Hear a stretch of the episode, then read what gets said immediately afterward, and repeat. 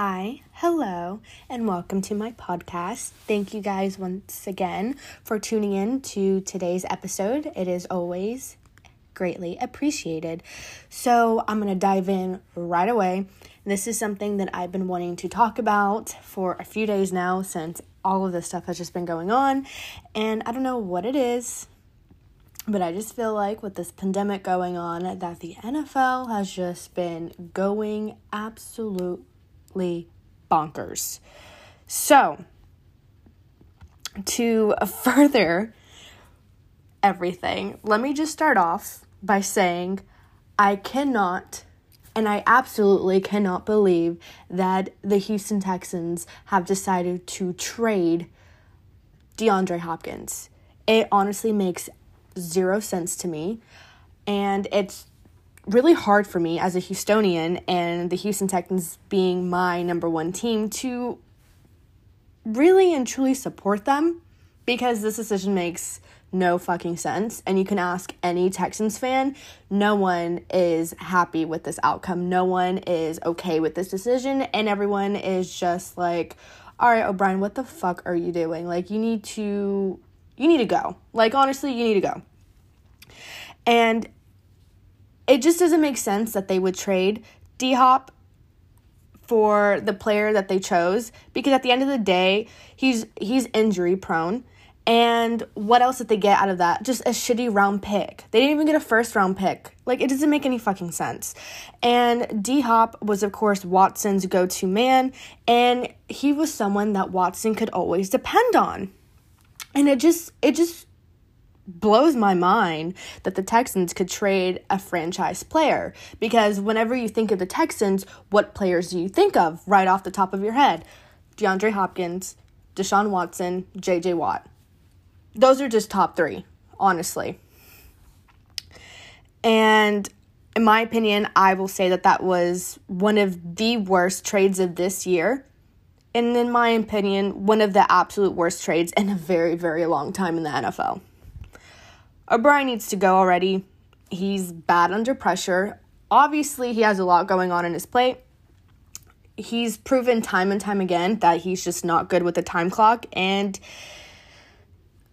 he doesn't make the right calls whenever he needs to and to say the least we just choke we choke way too many fucking much like i mean we've i've just heard the term like oh man texans choked again texans choked again this game Texans choked again this season since I was in fucking sixth grade, and I was fucking 12 years old. Like, are you fucking kidding me?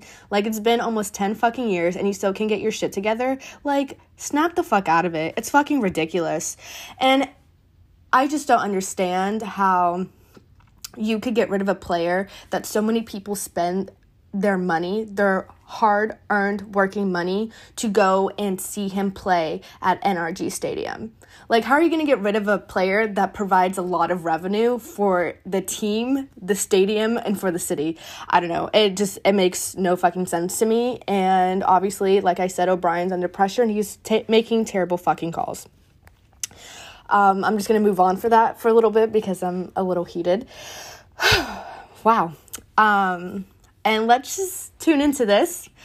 I cannot believe that Tom Brady's leaving. I think it's I think it's a, it's a bit of a slap in the face because I don't know if you can re- recollect, but uh, do you not remember that Super Bowl halftime commercial? And Tom Brady goes, "Oh, I'm not going anywhere." I was like, "Oh my god!" All the little, all the little, you know, thoughts and maybe wonders that maybe, possibly, potentially Brady could leave you know, after the season is all diminished, has completely disappeared.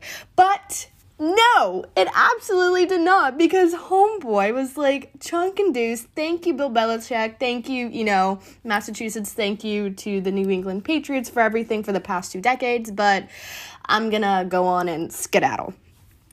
And whew, I'm just gonna say, like, it's just, it's gonna be really crazy to see Tom Brady in another uniform uh, represent another team because let's just, I'm gonna keep it a buck with y'all. Tom Brady really was the Patriots. Like, when you think of the Patriots, who do you think of? You think of Tom motherfucking Brady, like G O A T. Like, bottom line, period. So that's just to be a, a, whole whirlwind of uh, emotions right there. And I'm just going to put this out there as a good little food for thought. I think Tom Brady once and really wanted to go to the Tampa Bay Bucks because if you know, the upcoming Super Bowl is going to be hosted there, and there has yet to be a team that is the host for the Super Bowl to actually win the Super Bowl. And I think Brady knows this and he he wants to set that record before he retires, which to me seems like the most Brady thing to do. And if by God that's exactly what he's aiming for, he most definitely can and will probably succeed with that. And so that's just very interesting. I'm also going to tie in and say that with Mike Evans being a player in the league um, for the Tampa Bay Bucks ever since, you know, he's he's been pro. He's just been a phenomenal player, always been someone I I look at here and there, especially since um back in his uh, collegiate days because he was a, a really good wide receiver at uh, Texas A&M and you know you, you could just see his fiery energy his talent um, whenever he would play um, on for A&M and whenever he played with Manziel that was a really good duo to watch back then. I believe I was like a I was a freshman in high school at the time I was like 14 15 years old. I was like dude Mike Evans like he's the shit. He's definitely going pro. And of course he did. So I'm gonna say that's gonna that's gonna be really interesting to see. Uh, you know, the Tampa Bay uh, Buccaneers definitely have a, a pretty good, solid uh, offensive line, so Brady can really work himself in, and it'll be very interesting to see how how the two of them play together, to say the least. Um, I will say I thought maybe possibly he could have went to the to the Chargers, you know, because he's originally from that area, but um, he didn't, which is okay. But whatever. Um, I'll also add in that Philip Rivers being traded was also interesting, and I really hope to see the Colts spark up because uh, the Colts, you know, they're a pretty good team, I'll say overall, and um, I really haven't seen much of a spark in them in the past couple seasons, and I think that that spark is going to be ignited with Rivers being added to the team, but unfortunately, the Texans will have a bit of a tough time to play against them. And, you know, maybe they wouldn't have such of a hard time if Hopkins was still a part of the team. But, you know, in the past course of events, that's not the fucking case. but, um, I will say I would really like to see Kyler Murray and D Hop play together. I think Kyler Murray is an incredible talent, and I think this is a good point to really be able to embellish in his skills in the upcoming season.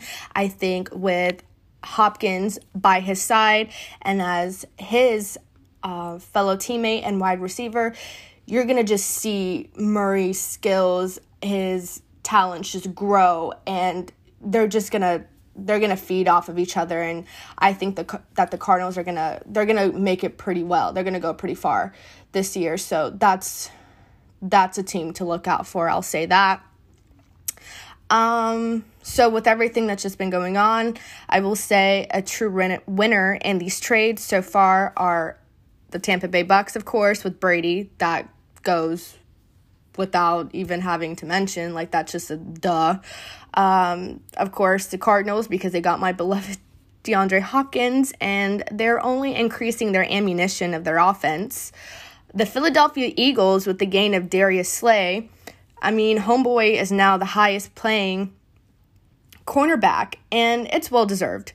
And the Cleveland Browns are winners, of course, with Baker Mayfield and Odell Beckham. And like I said, they're only increasing their chances to create a better team, especially after the signing of Austin Hooper and adding players to improve their overall defensive line. So I've been saying this for the past, I think, two, three seasons for the Browns. Keep an eye on them. They're only gonna they're only gonna elevate themselves from here on out. And as a fellow Houstonian, I have no idea how this season's uh, this season for the Texans is going to play out. I hope and I pray that we get a good wide receiver for the sake of Deshaun Watson. He is incredible and he deserves it. I've loved him as a quarterback. Even so, when he played for Clemson and I I just don't want to see him play for a team that isn't putting in enough to ensure and his and the overall team success. Like that just isn't fair. And also seeing the Patriots this season play without Brady is going to be strange to say the least. All I've known is to see Brady be a Patriot, and I hope Edelman is okay throughout this time. Uh, they were a, a duo for the Bucs and that is that. Uh, that's all I really have to say for now in regards to the NFL. But in due time, I'm sure I will have other things to say with the continuance of the early stages of trades and so much more. Uh, I thank you guys for tuning in and listening. I just, I had to like get my little sports head fanatics out there and just kind of put in my two cents about what I think is going on within the league and what I think about these trades and um, I'm excited for some of them. I'm disappointed and heartbroken over others, but this is the name of the game. That's just how it goes. Um, it's it's all about sports, baby. So thank you guys so much for tuning in and listening. Uh, much love and many blessings as always.